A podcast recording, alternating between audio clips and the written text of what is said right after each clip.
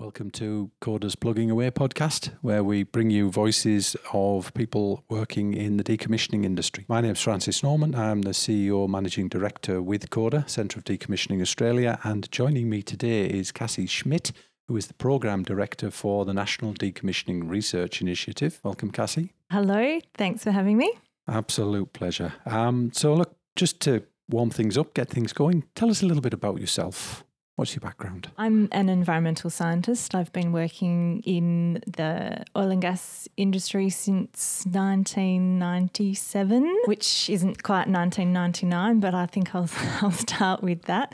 Um, so, for a long time. So, I've been really lucky and worked in lots of remote sites in Australia, worked overseas a little bit, particularly in the area of uh, environmental impact assessment and environmental management. And now you manage the programme of works for the National Decommissioning Research research initiative. So, for those uninitiated to what the program is and what NDRI is, can you give us a bit of an overview of just what is NDRI?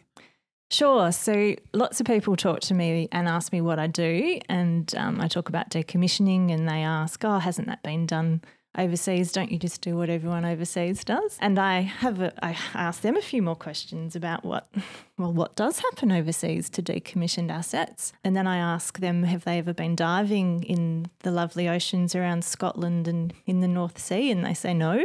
And I say that's because Australia's got a pristine environment um, and we need to investigate what the uh, what the research needs are for investigating decommissioning options in Australia's waters. So, um, the options for decommissioning include full removal or in situ decommissioning, so leaving sections or componentry in, in the ocean.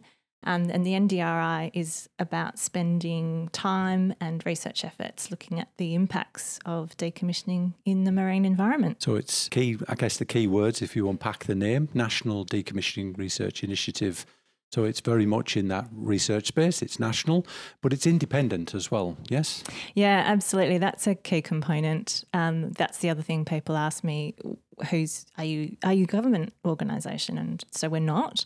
So we are industry funded, and that's because if you ask who should pay for the research on um, into decommissioning for offshore facilities, everyone says that the industry should pay, and that's what this is. It's essentially a joint industry program.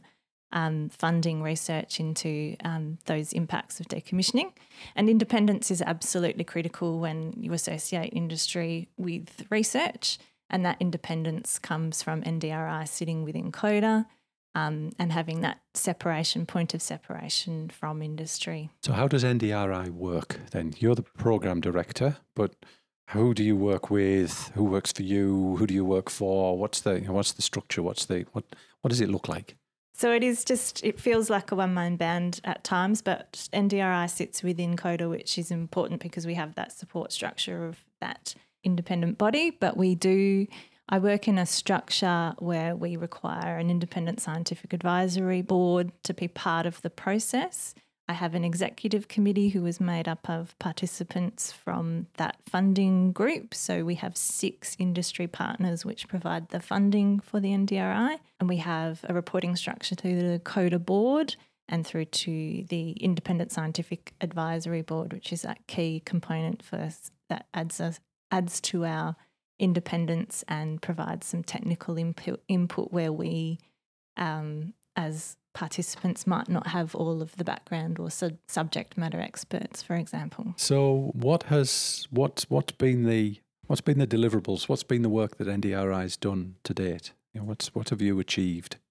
So the first three years, we'll split it up into phase one and phase two. So the first three years of research outputs included something like 24 outputs, seven published papers uh, into seven different research areas, but I'll focus on um, marine habitat mapping, marine habitat values, uh, contaminants um, and metal and non metal degradation rates. Uh, we've done a little bit on research mapping with stakeholders and, um, and a public perception report. So, quite a huge array of research, really, from, from the lighter sciences to the more complex metals and metal degradation rate type of research.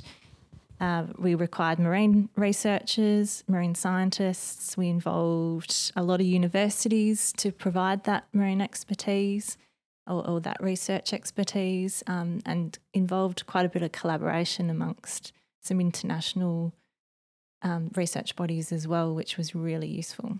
And a lot of that research then is independent, independently commissioned and executed and peer reviewed at the end? The, absolutely, the aim was to have it peer reviewed, and whether the researchers sought to do that through the um, publishing process themselves, we encouraged all of our researchers to go and seek publications outside of their organisation, um, and we provided in-house peer review through the Independent Scientific Advisory Board as well. So a couple of mechanisms there, and seven published research papers was, I think, a really good outcome for phase one. That's a that's a significant outcome, I think, for any academic undertaking. There's mm. seven seven papers, plus, as you say, the the non peer reviewed work as well that's also being published and, and and released. Yeah, absolutely. All of the papers are published. All of our research outputs are published on the NDRI website, and that's another that's another goal of the research body is that everything we do is available to the public. Yeah, and the purpose behind this work is to really inform to provide a proper scientific basis for informed decision making around the decommissioning process, yeah? Yeah, absolutely. And I probably should have started with that. Um, so, absolutely, the need was founded from uh, everyone starting to realise that decommissioning was going to be a big thing and it's coming up on the horizon. Um, and hey, there's a heap of information we don't quite yet have to make sound decisions on on what we then the options we take for decommissioning. And so that is the role of NDRI to fill those gaps. So that was phase one. Yeah. You're now just in the early stages of phase two. Yeah. Um, can you give us a bit of an overview of what phase two will look like and uh, sort of a bit of a foreshadowing of the work that's going to be undertaken? Absolutely. So, phase two is our next committed three year funding program. Um, committed is important because the funds have been committed, and any researcher wants to know that will there be work beyond 12 months, and there is. So we've got a three year program coming up, and I suppose the the best way to describe what's coming up is what are the lasting questions that still remained after phase one, and that was we still need to prepare more information and provide more information on the contaminants piece. So, from the research mapping that we did with our um, stakeholder groups, we grabbed something like 46 people in a room from industry, fisheries, regulators, uh, e NGOs, and asked them what it is that they think we should be concentrating on. And contaminants was it. So, contaminants being um, those that we usually see in an offshore environment, such as norms and mercury, and also plastics has come up. So, originally, three years ago, we wouldn't have thought we would be researching plastics. But believe it or not, plastics are used extensively throughout componentry in um, offshore environments. And so, we need to do some research there. So, I think I'd like to say contaminants and plastics, but that won't be the end of it either because as we find out more about what the impacts are, I think our regulators are always um, asking more questions about what we know about this piece or, or, this piece of work or where the science is in that area. And so that'll move and change over the next three years as well, I think. And you work closely with the regulators as well in this space? Yeah, it's a key component because if, if they're assessing uh, decommissioning projects and constantly finding the same questions not being answered, it makes sense that as an industry, we look at that as a research area collectively. Um, where there might be site specific issues, fine, the title holder can look at that. Where there's some regional assessments that could be done, or some gaps in scientific knowledge as far as contaminants and how they behave in marine environments, that's something the NDRI absolutely can do. Excellent. So, you're leaving us. I am. So I've I've done my 12 months and it's time to hand over. I might be going on a little holiday.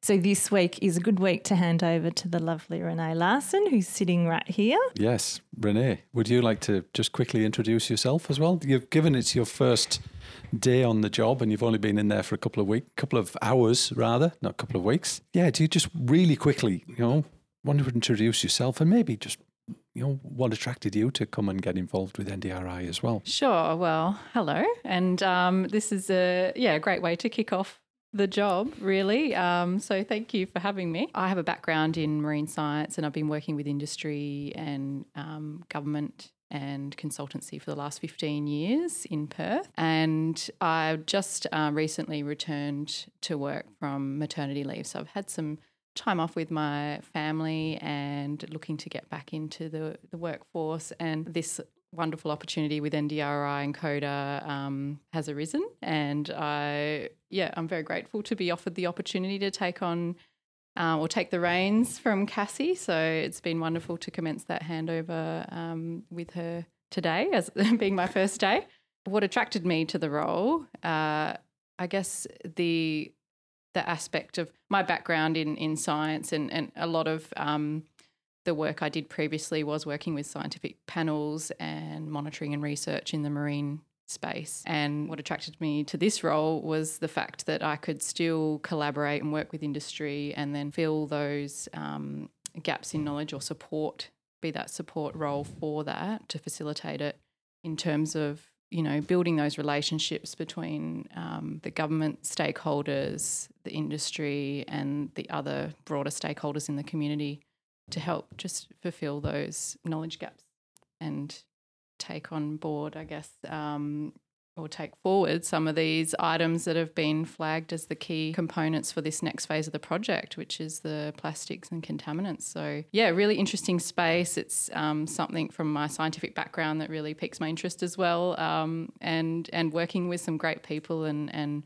really knowledgeable people in that space and learning a lot. So Excellent. That's what I look forward to. thank you very much for being put on the spot thank on your, you. on your yes. first afternoon. So Nothing we, like being thrown in the deep end. No, absolutely. Um, and look, if I just want to, if you just want to pass it back to Cassy, one final quick question, and um, so if people want to get access to all the lovely material that's been produced and all of the reports and all the papers and everything else, where do they find them?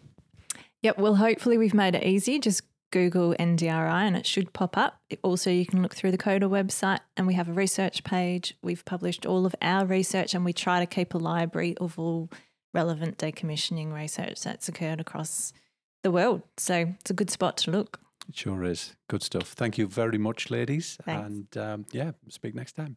Wonderful. Thanks. Bye.